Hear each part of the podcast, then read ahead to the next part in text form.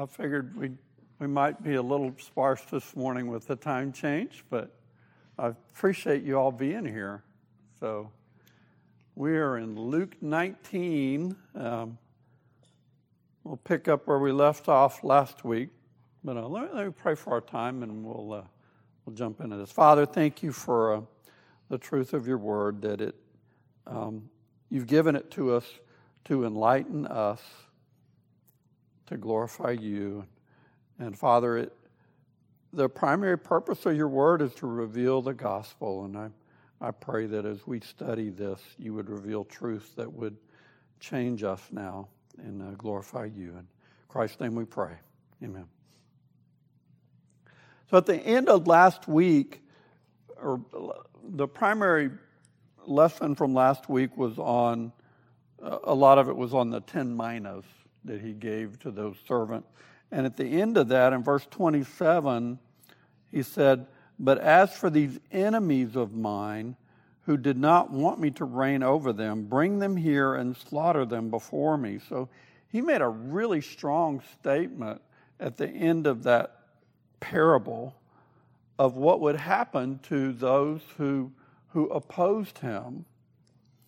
And um, so that's kind of the backdrop of where we're at now. And he's going to he's he's continuing to journey here. So and when he had said these things he went on ahead going up to jerusalem. So he was in jericho when he had had done these statements. So um, how would you describe the journey from jericho to jerusalem sharon did y'all go to jericho Yes. so, what was it like going from Jericho to Jerusalem? I'm giving you a little hint. It's not very far. It's not real far, but it's up. Okay. It's up in elevation. So, um, here's a little map. It's it's 15 or 20 miles, depending on you know what the road is like, what path you took. Um, I, I tried to let Google figure out, okay, what, what map should, or what route should I follow? And it had me going some really strange route because of, um, I guess it's roads are closed or I don't know what it was. Um, but it's like 3,000 to 3,500 feet of elevation change. So it's a pretty good climb. Um, so that explains this going up to Jerusalem. Well, it, it's going up in elevation. Um, it would be a single day's walk. It, it's a pretty good walk. I mean, you typically can do two or three miles in an hour. So this is, you know, five or six hour walk. It's not too bad. Um, Jesus knows what's going to happen to him in Jerusalem. So this is this is a not a real straightforward journey for him. He knows that he's going to face the cross in Jerusalem. That's where he's headed. Okay, so I've got the rabbit symbol up there. I'm chasing a little bit of a rabbit trail here. So Daniel Daniel chapter 9, verse 25 says, Know therefore and understand that from the going out of the word to restore and build Jerusalem to the coming of an anointed one, a prince, there shall be seven weeks. Then for 62 weeks it shall be built again with squares and moat, but in a troubled time. So, rather than ask questions, I thought, well, just, i need to just explain what this is. So, the going out of the word to restore and build Jerusalem is most likely the decree that was given by Artaxerxes in Nehemiah 2. It was issued in, in 444 BC. Um, he gave the command to, okay, you can go back and rebuild the temple and, and the walls in Jerusalem. And so that's what was going on. So that's the going out of the word. Um, the next thing in here is it says there's going to be seven weeks and 62 weeks. So, in prophetic terms, this is 69 weeks of years. So the weeks are seven year periods, is, is the way the prophetic term goes. So this would be 483 years. Now, a prophetic week in, in Jewish prophecy is 360 days. So that leads you to this March 30th of AD 33 is, is how many days that would lead to. Now, this is, by the way, this is one interpretation of this. There are several different ways that commentators will interpret it. But each one of them leads to Jesus fulfilling this prophecy when he enters Jerusalem on Palm Sunday. It's a he's he's the prince that's going in to Jerusalem. So I thought that was interesting. I don't know. Hopefully I didn't bore you too much with it. So going back to Luke 19, he says, But when he drew near to Bethphage and Bethany at the mount that is called Olivet, he sent two of his disciples, saying, Go into the village in front of you, where on entering you will find a colt tied on which no one has ever sat. Untie it and bring it here. If anyone asks you, Why are you untying it? you shall say this The Lord has need of it. So, What's the instructions he's given here?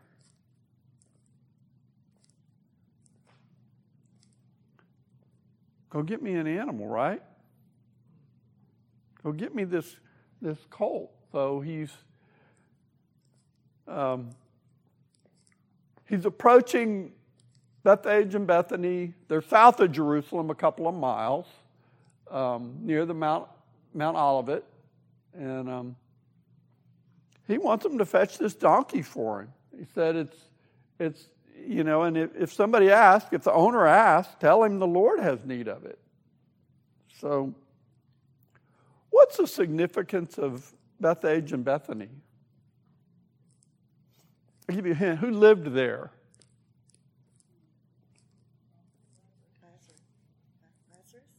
Yeah, Lazarus and Martha and Mary, right? In fact, he commonly stayed there. And the other gospels tell us that in this the Passion Week here, he stayed in, with Martha and Mary. So it's a couple of miles outside of Jerusalem. Um, from John's account, we know he stayed there. Why would a donkey be important?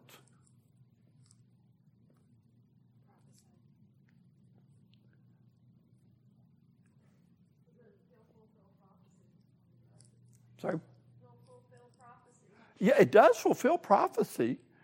Um, Zechariah 9.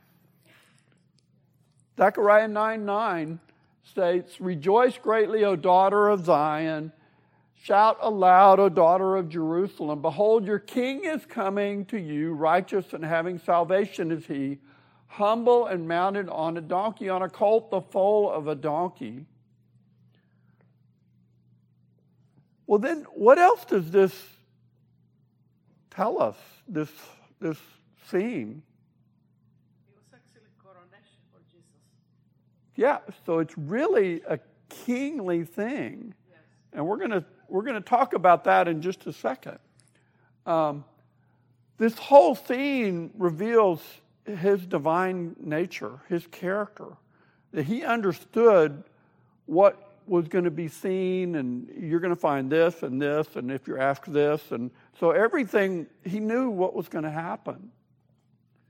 Um, so those who were sent away, when those who were sent went away and found it just as he told them. And as they were untying the colt, the owner said to them, Why are you untying the colt? And they said, The Lord has need of it. So these things turned out exactly the way Jesus said, right? These two disciples found everything the way he said it. They were asked like he thought he would be, and, and they replied everything the way Jesus told them. Jesus knew exactly what the events were that were going to occur. Jesus knew exactly the events that were going to, going to occur that entire week. He knew the suffering that he was going to go through. He knew the mistreatment that he was going to experience. He knew what the cross held for him. And he continued to go forward toward it. Um, and they brought it to Jesus, and throwing their cloaks on the colt, they set Jesus on it. And as he rode along, they spread their cloaks on the road. So he probably had walked. There's no record that he had um, ridden any animal into Jerusalem before. So it's significant that he's riding a colt now. Yeah, everybody understood what that meant as he come in to be coronated. But the Yeah. that he went to receive in Jerusalem this time is different than what he come in second coming as the King of Kings and glory. Because Yeah. be Yeah, it, it will be different, right. But this is a significant change. It, it fulfills the prophecy of Zechariah 9 that we've talked about, but it shows a change in Jesus' purpose. See, previously, when he came into Jerusalem, it was primarily to worship. He was coming to the temple to worship his father and to teach and, and whatnot, but now he's approaching the temple as the king and high priest. So he's riding in on, on an animal to show a different status that he has now. Now, a donkey would be a symbol of peace, whereas a horse is, is a symbol of, of military or, or even war. So, so that, that's the reason for a donkey versus a horse. And as he was drawing near, already on the way down the Mount of Olives, the whole multitude of his disciples began to rejoice and praise God with a loud voice for all the mighty works that they had seen, saying, Blessed is the King who comes in the name of the Lord, peace in heaven and glory in the highest.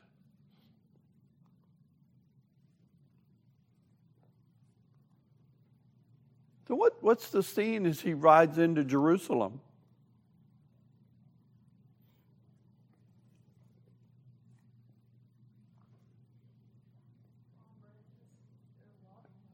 Yeah, I, I mean, this is a joyful celebration.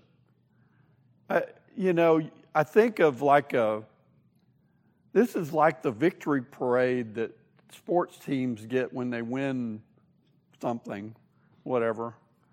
You know, he, I mean, they're just, they're, I can hear the, the, the, the murmur of the crowd is, is growing as he comes in. Um, his followers are praising him loudly, you know, for the miracles they'd seen. Um, they address him who, as the king who comes in the name of the Lord. They considered him to be the Messiah. And you see that even more so when you look at, at in the Matthew account. It says, And the crowds that went before him and that followed him were shouting, Hosanna to the Son of David. Blessed is he who comes in the name of the Lord. Hosanna in the highest. What does that Matthew passage add? What does Hosanna mean?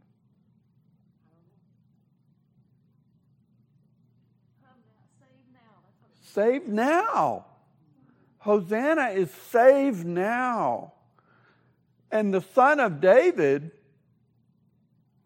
that's a messianic title. So they're shouting Hosanna to the son of David. That they're seeking salvation from the Messiah.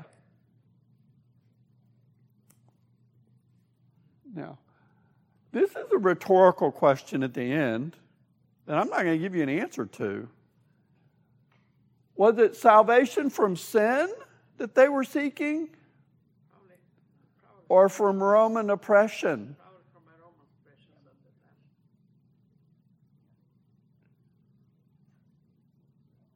The passage doesn't really tell you what salvation they were seeking. But many in this crowd are going to turn on Jesus. And in just a few days, they're going to be yelling, Crucify him. Because they expected something other than what he was going to give them. They expected the conquering king that would free them from the Roman oppression, not the suffering servant.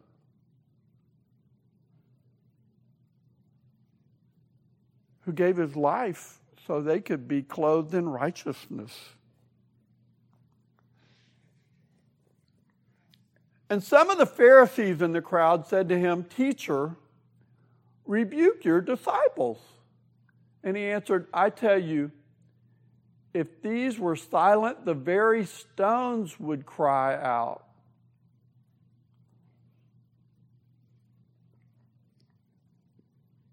How did the Pharisees respond?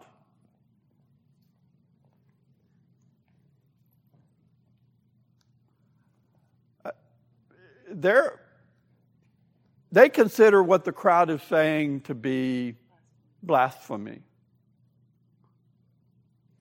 So they're going to respond. Um, they recognize that he's being praised as the Messiah, and, and he tells them to, hey, correct your followers. You know, rebuke them, which is a strong term.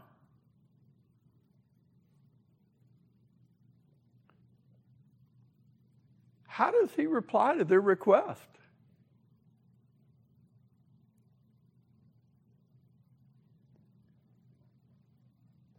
He basically tells them the crowd is right. That if I rebuke these followers, the creation that I made will cry out. So he's confirming his position as the Messiah. He's not denying it at all. He fuels the opposition by telling him his creation's going to cry out. There is no hint in any of the language Jesus uses that he denies being the Messiah. He never denied it because he was the Messiah. And when he drew near and saw the city, he wept over it, saying, Would that you, even you, had known on this day the things that made for peace, but now they are hidden from your eyes. For the days will come upon you when your enemies will set up a barricade around you and surround you and hem you in on every side and tear you down to the ground, you and your children within you, and they will not leave one stone upon another in you because you did not know the time of your visitation. So there's a lot in these verses. So, how do you compare the emotion of, of Jesus with that of the crowd? The crowd had been hollering for him, and what's he doing? He's weeping over the city. He's sad for them. He's grieved for them. You know, they're rejoicing for the coming of the Messiah, and he's sobbing for the city of Jerusalem.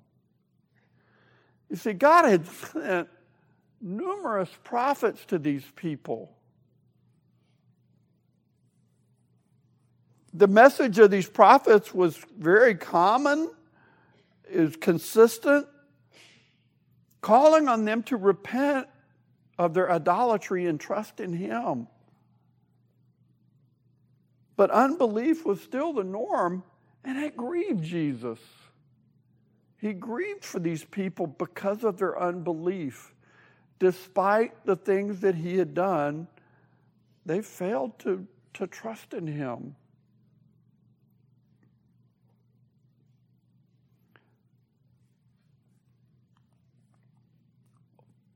What awaited Jerusalem rather than peace? He said he, he wanted them to have peace. Would that you, even you, had known on this day the things that make for peace. He wanted them to know how to have peace. How, how do we have peace? I think the peace he's talking about is peace with the Father. He's not talking about worldly peace, he's talking about the spiritual peace that we can have with God the Father that comes one way, right? It comes through faith in Jesus Christ. He wanted them to believe in him as the Messiah, and they failed. They failed.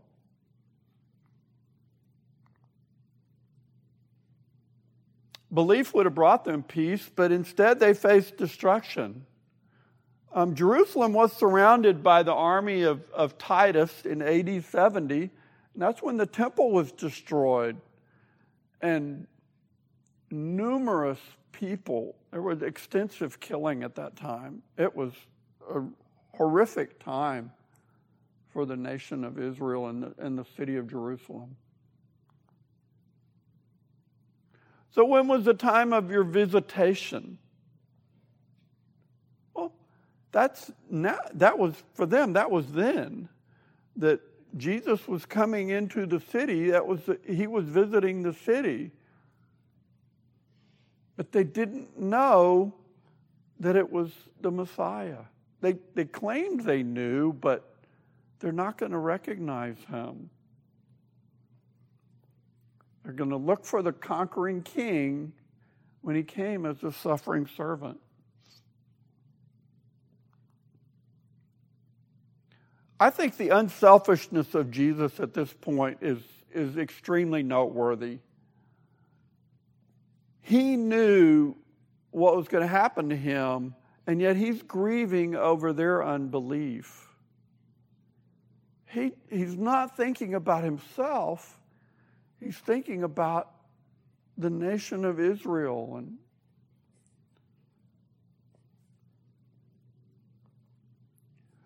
And he entered the temple and began to drive out those who sold, saying to them, It is written, My house shall be a house of prayer, but you have made it a den of robbers.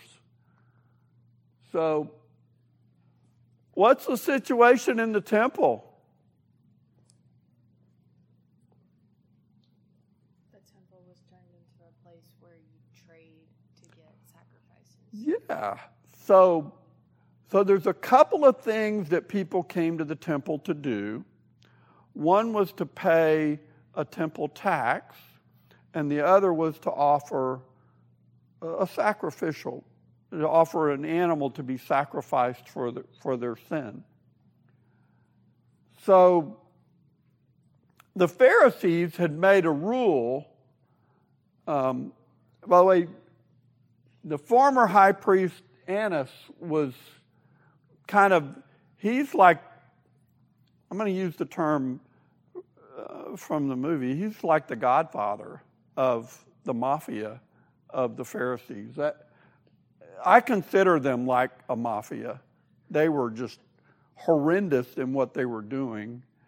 Um, they required payment of this temple tax in a shekel, which would be, you know, their their uh, currency. Well, if somebody else had a different currency, they charged an exorbitant fee to, to exchange it. It's kind of like the exchange rate that you would have in the airport. If you've ever traveled internationally, don't ever exchange money in the airport. It's, they charge you an exorbitant fee to exchange money there. Wait and go to the local bank. Yeah. That's why Jesus then throw the table and make it the exchanges of the Yes, that, because he, they were robbing the people. Yeah. Oh and the, the second thing that that they people came to the temple for was to offer the, a, a sacrificial animal. So what did they do there? Well, they charged a fee to exchange animals.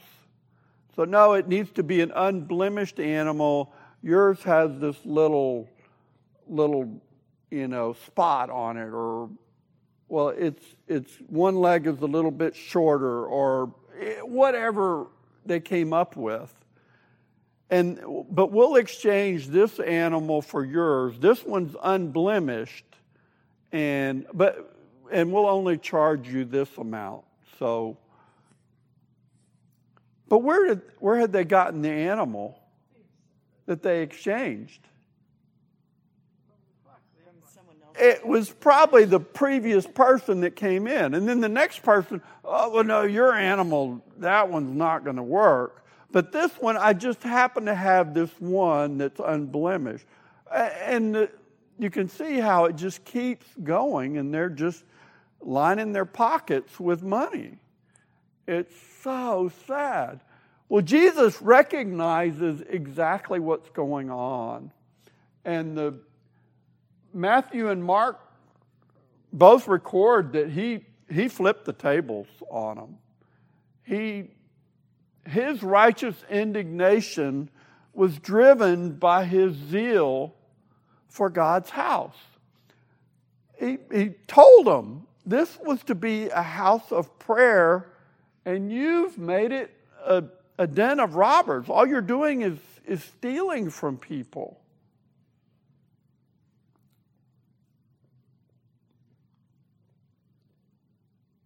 And he was teaching daily in the temple. The chief priests and the scribes and the principal men of the people were seeking to destroy him, but they did not find anything they could, for all the people were hanging on his words.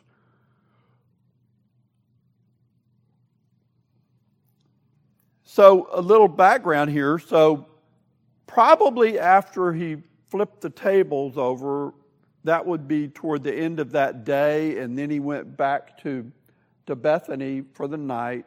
Well, then he came back each day to teach in the temple. So this is probably at least the next day. And it said he's teaching there daily. You see two responses to his teaching. You know, the those that opposed him, they're, they're trying to catch him in what he says. They're looking for, okay, is there something he said that we can declare as blasphemous and we can arrest him? But the common people, uh, they're soaking it up. They're taking it in. So you see the common people recognize him as a gifted teacher and we want to learn from him. But these opposition, they're, they're looking for a way actually to destroy him, to kill him.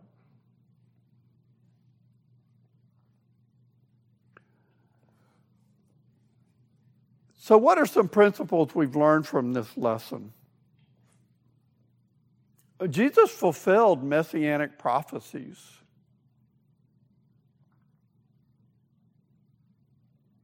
He's not fulfilled all of them yet. There are some that remain to be fulfilled, but he will fulfill them when he comes back. We've talked a little about it before. Why, why, why is he delaying his return? Why doesn't he come back now? I mean, we, we would love to have him come back now, right? But he's delaying so others can come to salvation, can come to faith in Christ.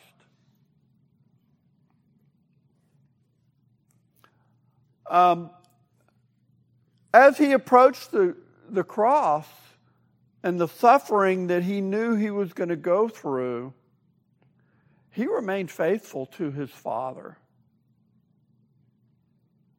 I'm going to fulfill, I mean, this is Jesus' mindset. I'm going to fulfill everything the Father told me to do. I'm going to be completely obedient to His will. That's His mindset. And then, thirdly, we see Him defending truth. He confronted sinful practices very bluntly.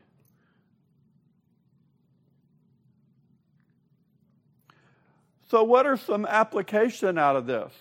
So, what steps are you taking to remain faithful to the Father? What are things that we can do to build our trust in Jesus Christ?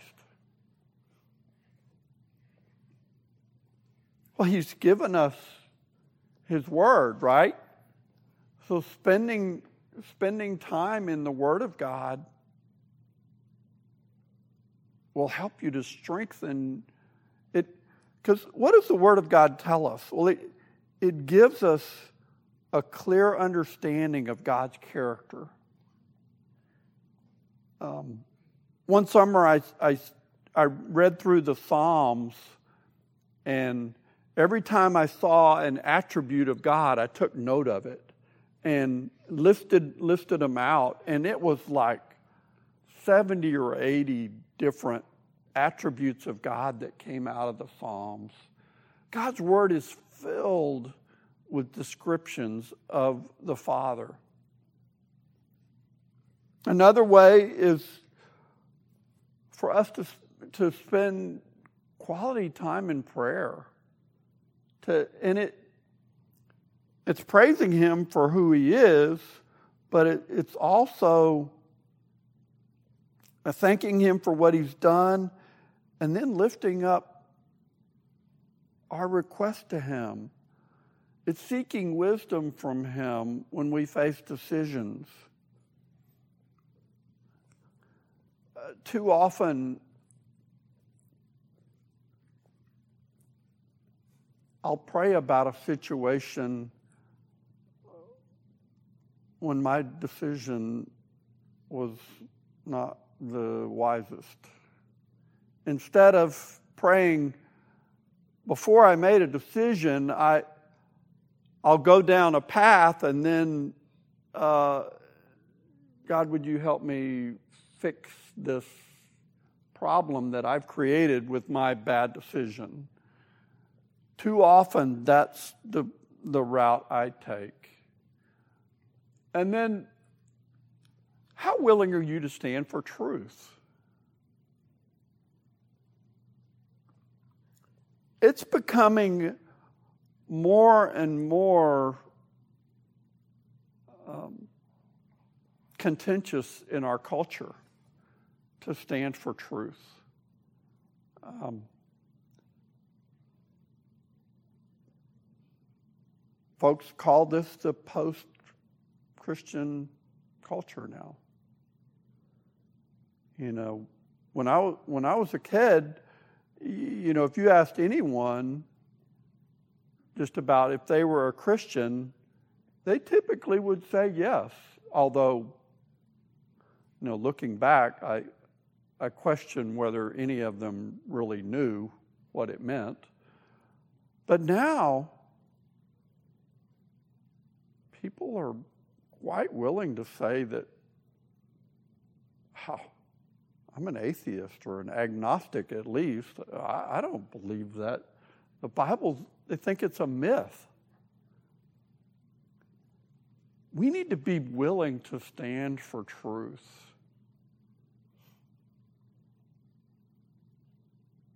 It can be challenging because you will get you will face opposition when you do that as Jesus did.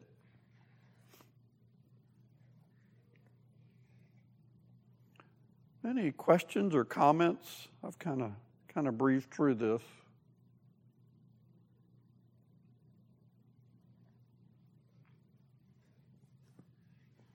Let me close our time in prayer. Father, thank you for the faithfulness of Jesus Christ. He knew the, the opposition, the suffering, the pain that he would experience. And yet he willingly took your wrath for sin on our behalf. Father, help us to be faithful to you as he was to trust in you, to seek to accomplish your perfect plan for our life, just like Jesus did. Father, help us to stand for truth, even in the face of, of persecution. In our country, that persecution is, is so menial. It's not life threatening for the most part, but it was for, for Jesus and it is for others around the world. Help us to have that boldness to glorify you with our lives. And I thank you for um, this truth you've, you've re- revealed to us this morning, and I pray that it would transform us and glorify you. In Christ's name we pray. Amen. Thank you all.